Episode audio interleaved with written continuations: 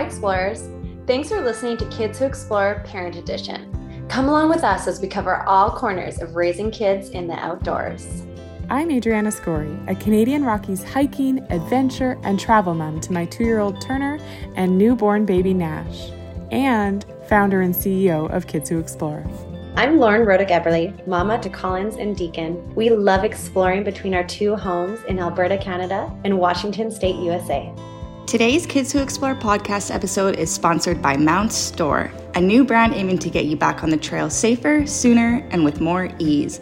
From diaper duffels to winter and summer sleep sacks and even merino wool layers, Mounts specializes in outdoor camping and adventure needs for babies, toddlers, and children. Created by Tim, a dad who became a stay at home parent during the pandemic, Mounts is trying to solve all the little issues for parents to get back to their outdoor selves. Visit their website now at www.mountstore.com. That's M O U N T S store.com. Madison is a homeschooling mom and wild and free group leader living in the Seattle area. Her passion for wild schooling and child led learning comes from her background in elementary education and love for the outdoors. She loves exploring the forests, beaches, and mountains of the Pacific Northwest with her family and leads and hosts weekly outdoor meetups for her wild and free homeschooling group.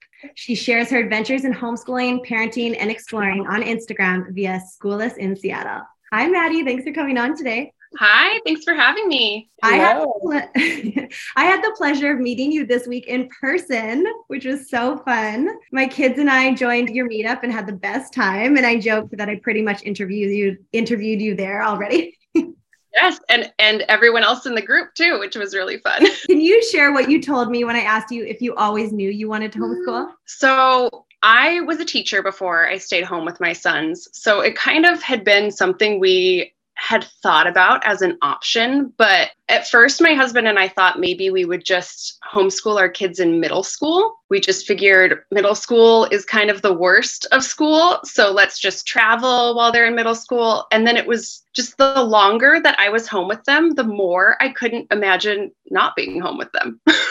so we just gradually were like oh i guess i guess we're doing this i guess we're going to homeschool so it was it was definitely a gradual decision So, what brought you to more of an unschooling approach, and how would you define unschooling? So, I think that my background in, as a teacher is actually what kind of brought me to it. It's like I, you know, I had all this education in one area of, you know, structured education. And then once I started homeschooling, I totally swung the other way. So, unschooling, it's, it's kind of a weird word. So, it doesn't mean like that you aren't doing anything, but and you can unschool and use curriculum but it's really a very like child led approach to to education. Rather than in school you know the teacher is deciding all the curriculum deciding what you're doing deciding when you're doing it. Even though you know with my sons i obviously want them to learn things like reading and writing but then you know they can choose what they want to read. They decide to write a poem just because they want to. They're practicing math when they're dividing out skittles between each other. So it's a much more natural and child based approach approach to learning. Okay.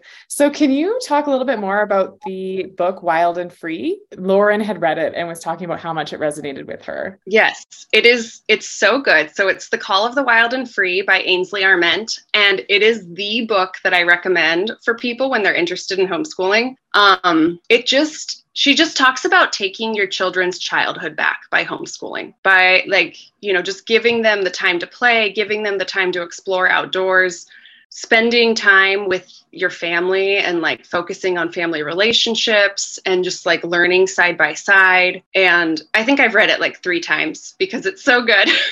Oh, that's I haven't read it yet. I'll have to read it. It sounds very inspiring. It I is. love that it's to do with the outdoors and exploring.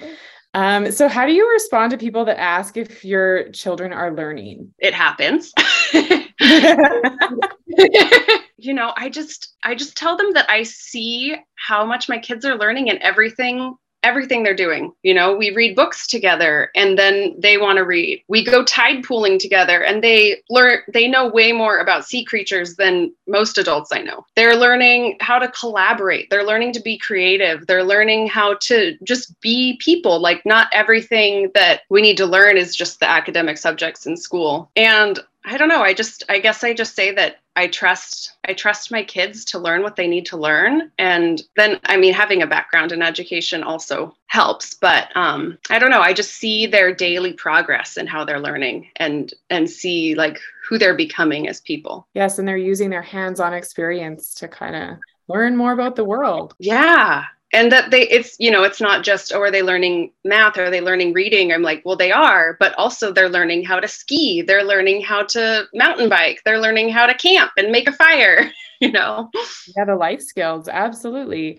So if you do receive pushback like what's the main kind of pushback you receive? Um i'd say the most common thing is about like socialization. Okay. Um, you know, people say how how are they going to socialize? Luckily, we've had very supportive family and friends, so we haven't heard a lot of that. But you know, even just random people at the grocery store, you know, sometimes comment and how are they going to socialize? And uh, you know school is not the only place for that you know? We have our wild and free group so we meet up every week. We do play dates with friends some who homeschool some who are in public school. They talk to the cashier at trader joe's. They talk to kids at the park. They you know they make friends everywhere so i don't really know why it would be a concern but but that's the main pushback that that's you get. The main, that's the main one. You shared so many things that your kids love to do already, but can you share some of their top interests in maybe school topics, quote unquote, and also just their favorite things to do outside? Yes. So school, they they love math and they love engineering. My husband is an engineer, so he does engineering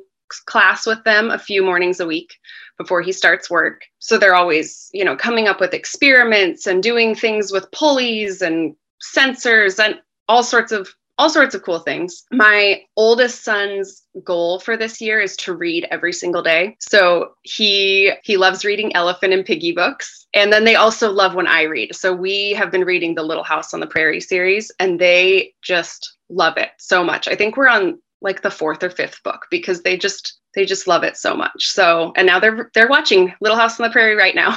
so yeah they they really do. And they and then like marine biology. We go tide pooling as much as possible because we live in the Seattle area. So we try to do that a lot in the summer. And they you know they'll they'll go track down the beach naturalists and start teaching them things about sea creatures when we're at the beach.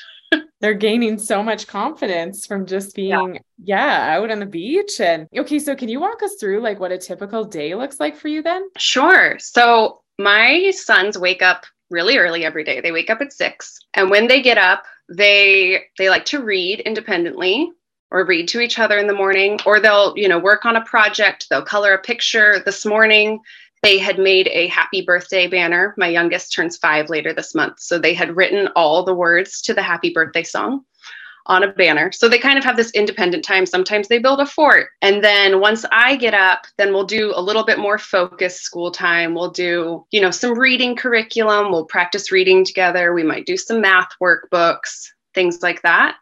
And then we often go out and explore. We you know, go on a hike or go to the park, go to the zoo, and then we do some more reading in the evening. So that's kind of our typical typical day. I love that there's exploring on the curriculum. yes, awesome. that's, that's the main one. the whole curriculum sounds so amazing. So, as I said at the beginning, I'm so grateful to now be a part of your weekly meetups. Can you share what those look like and how they benefit homeschooling families? So it's the we do Wild and Free um, meetups, which is the organization that Ainsley Arment, the author of the Call of the Wild and Free, started. Which they're they're pretty similar to um, Kids Who Explore, and that you know people create their own chapters all over the world, and then you know host host meetups. So we do meetups every single week. A lot of them we're at a park or a hike or a beach.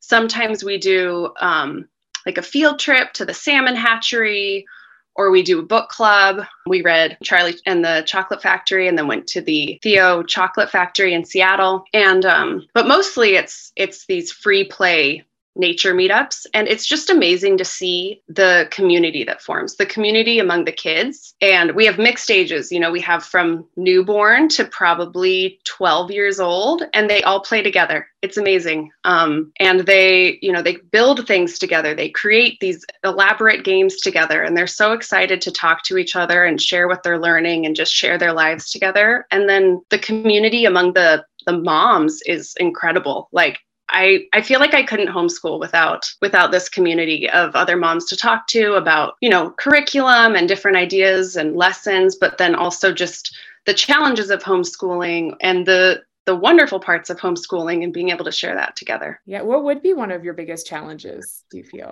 I think that it can be it can be hard to be consistent. You know, if your kids are in in school, they have to go there every day. And then you know you know that they're they're learning every day. So it can be hard you know with different things visitors traveling holidays sickness. It can just be kind of hard to get back in that routine which is also something i love about it that there's the flexibility of it but that can be a challenge. Okay so the routine. And then do you plan on following this method of schooling like until the end of high school or what are you thinking? Um yeah i always say that if my kids want to go to public school then they can. And but then there's a lot of other options as kids get older, taking community college classes.